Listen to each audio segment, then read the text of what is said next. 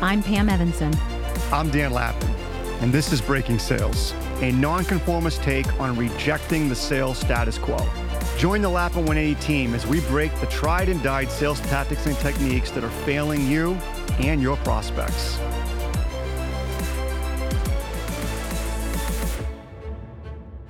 Wow, Pam, I feel like I haven't seen you in a while. It has been quite some time. it's weird, right? This past week, I'm up in Birmingham. And I was in, Detroit. In Michigan, and you were in Detroit. And we didn't and we even, didn't even know. Yeah. I don't know if that's good or bad, Pam. Is it, Not sure either. if someone was going to dissect our relationship, I don't know what they would do goodness, with that. Goodness. Anyways, So, what are we talking about today? you know, I want to talk about what is mindset. And I'm going to let the listeners know um, this will be 10, 12, 15 minutes. We're going to do a really good, thorough deep dive on mindset. We're going to take the fluff out of this. Okay. Okay. Okay. Do we normally put fluff into it? No, but I think right now some of the listeners would call what we're doing fluff, Ah, right? understood. Yeah. We're, we're building some rapport with one another and commonality here before we get started. I see where you're going with this already. So, mindset, right? I can't take credit for this definition, but for our listeners, it, it is so good.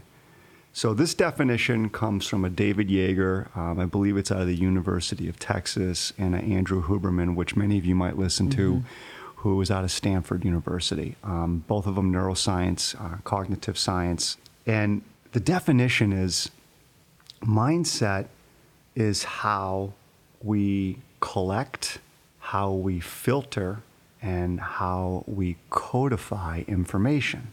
Okay. I'm following. Mindset is a setting, it's a true setting. So, you know, when we think about it, right, and you look at attachment, scarcity, and low intent, that is a setting. And then you look at detachment, high intent, and abundance, and that's a setting. And how we filter the world, how we codify our environment, who we're talking to, the conversations we're having, it's all on us. It's the setting that we choose in that moment.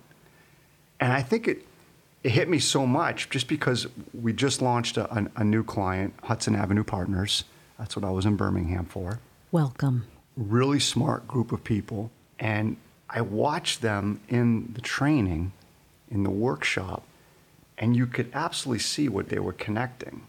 It It's like a setting, though, right? Everybody's used to the setting of a little bit of attachment, scarcity, and low intent. Why? Because we as human beings, right? Everything around us is scarce and attached.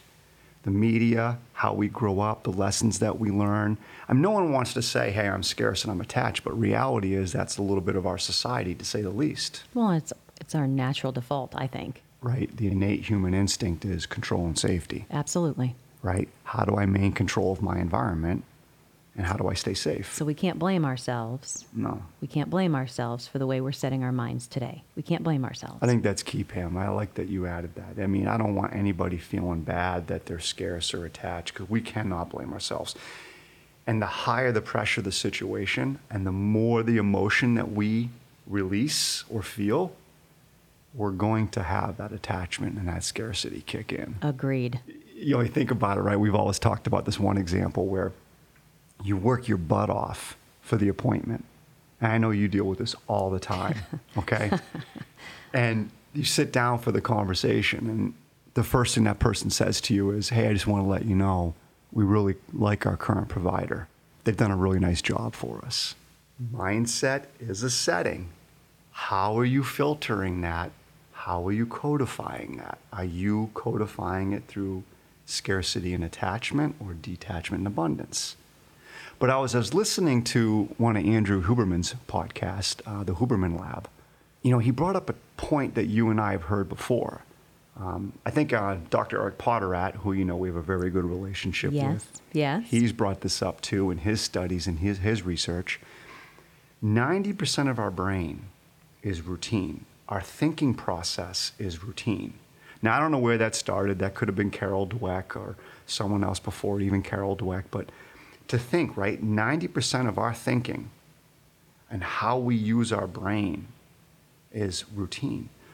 So when someone hears, hey, we really like our current provider, without a flavor or sense of self awareness, what are we going to default to from a setting standpoint? Attached. Attached scarce, and scarce. Low intent. So what's our response going to be? Attached, scarce, and low intent. Yeah, exactly. We're going to say something like, well, gee, I'm glad that you feel that way. I like to think our clients say the same thing about us. oh, brilliant, brilliant. I know. Listen, I, I am not mocking, or maybe I am. I used to say it, listeners. I used to say that exact sentence. Probably why Dan is mocking right now. Look, if there's a mistake to be made, I've made it. All right, I, I know that. The fortunate thing is I learn from my mistakes. The unfortunate thing is I need to make a lot. Me too. So, but going back to this mindset thing, right?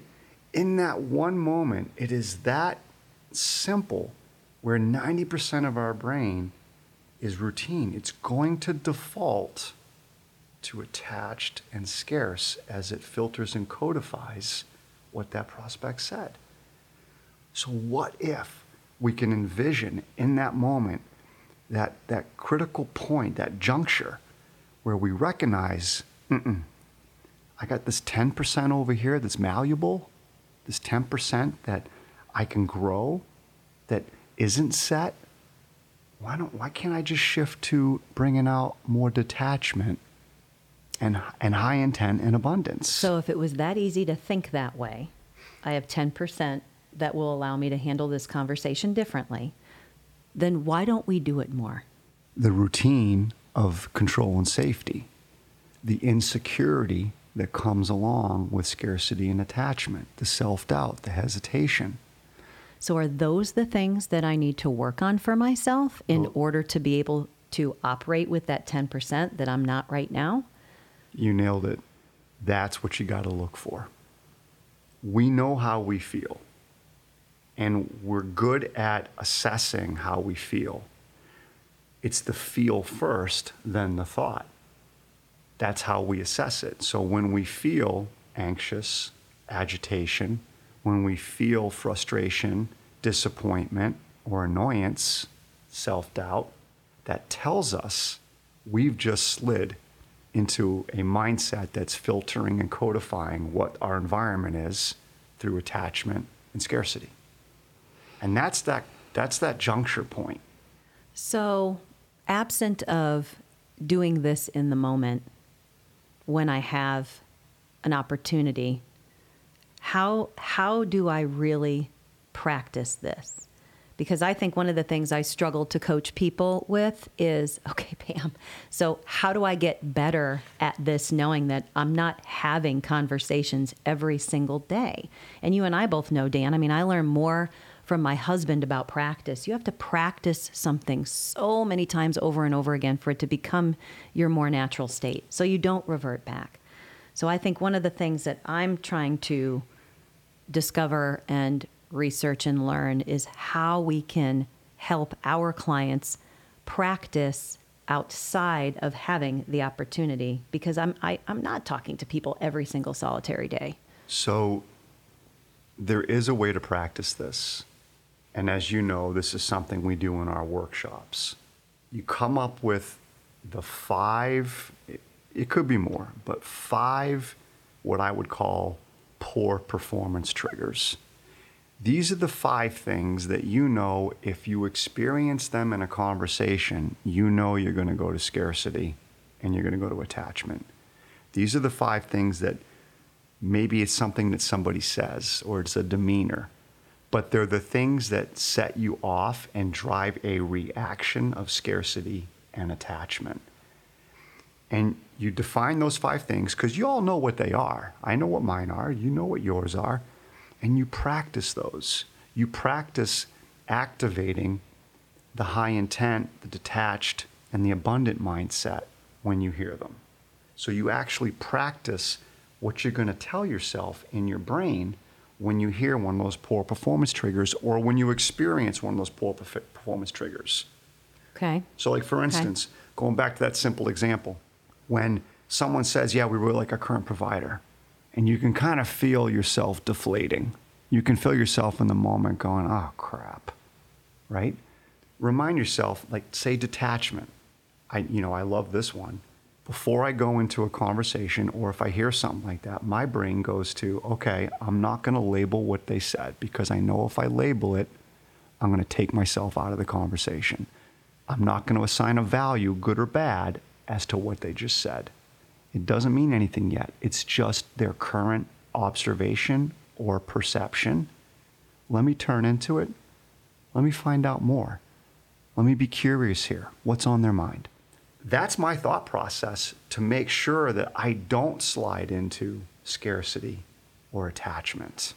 And I think for you sales professionals out there, I know one of the things for me then that would be important is I've got to start identifying when I actually get excited, when I attach a positive value. You know, I was raised in the environment that you should be listening for buying signals.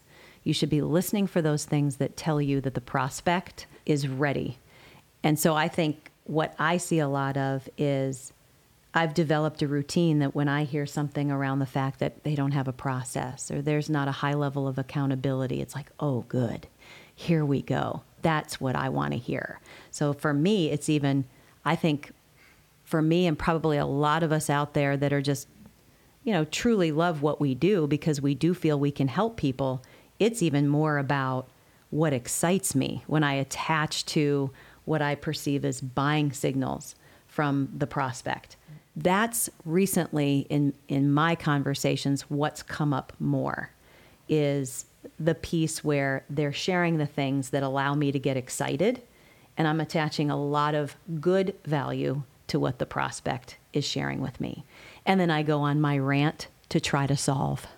Yeah, I was going to say we when we assign good or excitement, oh boy, we get sloppy. Yes, we skip steps, we take shortcuts, we make a lot of assumptions. It's no different than a professional athlete or anybody that plays at a high level. When someone gets excited and they start thinking about that finish line too soon, what happens? Yep, we make mistakes. You brought up a good point just now, Pam. It's this idea of sharing our expertise. We share our expertise when we're insecure when we have self doubt. Because if you think about it, there's not a lot of risk in sharing our expertise because we tend to feel comfortable with it like it's a strength. We also like the idea that sharing our expertise may validate us with the prospect or the client. So there is this sense of control. I'm talking, I'm sharing my expertise, and safety because I can't mess this up. It's my expertise. I've got 10, 15, 20 years of creating it. And so what happens is we revert to what we know, we revert to where we feel control. In those moments, as you and I know, we have to learn to trust curiosity.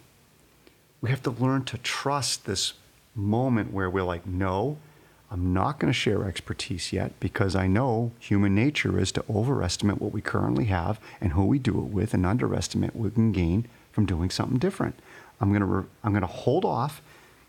Let me go to curiosity. Let me learn more here. And I'm going to dive into that for a second for our listeners, Pam. One of the key factors of building trust, and you can go back to um, our episodes with Dr. Kent Grayson and Dr. Nicole Fisher is this idea of seek to understand empathy slash rapport. What that means is by holding back and not reverting to what we feel in the moment gives us control and safety and maybe even validation and moving toward curiosity, listening and asking questions, we're actually building more trust. Because seeking to understand another human being is a huge trust factor. People want to know that hey, he gets me. She understands me. They're listening. Here, here's a great example. My spouse and I, Dana, you and Jeff, right? Dana and I get in an argument. I have the answer. I know I'm right. I'm I share always it. right, just so you know. I, I thought so. I knew you were going to go there. Oh, that's, yeah. That's why I use me as an example, because I think I'm right 70% of the time. No. if I go to Dana and I say, well, this is what we need to do, or here's what you need to do, and we're in an argument, what is she going to do? Immediately disqualify anything that's coming out of your mouth. Absolutely. Okay.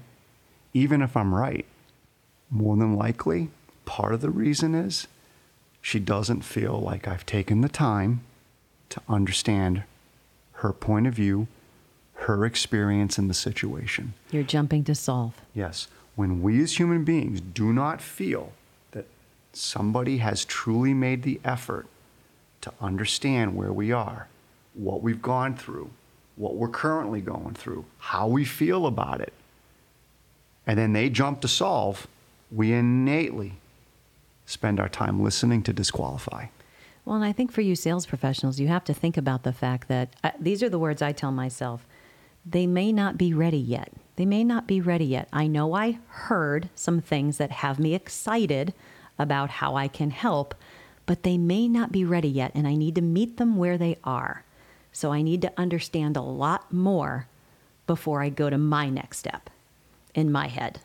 Exactly. There are, and we'll talk about it more in a different episode. There are six real major factors of trust, Pam, right? There's benevolence, high intent, number one. Hmm. When we seek to understand and we slow down and ask more questions, benevolence, front center. The second trust factor, honesty and vulnerability. If we can seek to understand, showing a little bit of our own honesty and vulnerability in the process, the other person will meet our honesty and vulnerability with their own flavor or degree of honesty and vulnerability. We do that as human beings. Third factor, empathy. Just the process of slowing down and paying attention to the other person and asking them questions about whatever the experience has been is a part of empathy. And we're, I just don't think we're very good at that. No. Objectivity. We've talked about that. Yes, another one. When we are objective, the other person we're talking to is objective. But if I go back to that example with my wife and I, Dana, and I'm jumping in to solve, am I showing objectivity? Not at all. Not at all. So what's going to happen to hers? Same goes. Plummets. all right? You could argue competency comes in next because competency plays a value. But look at that. There's four trust factors right there before competency. But yet, in sales, what do sales professionals tend to do? Competency. They lead with competency. And that's why so many sales professionals have the answer, can solve, but the prospect does nothing different because you didn't lead with the benevolence, the honesty, the empathy, and the objectivity. So we've talked about a lot. What do we want the listeners to walk away with? I like the the Yeager definition of setting of the mind. Mm-hmm. And I really liked talking through writing down what are my routines now when I hear certain things, what is my reaction and I can practice Those poor performance triggers? Yes, I can practice how I utilize that 10% when I'm in those clutch moments instead of reverting back to the 90% routine. I really like that. I think as a professional looking to become elite or high performer, you'd be crazy not to write your poor, perform- poor performance triggers down and work on your mindset ahead of time. I'm actually going to write that down for myself right now. Any other takeaways?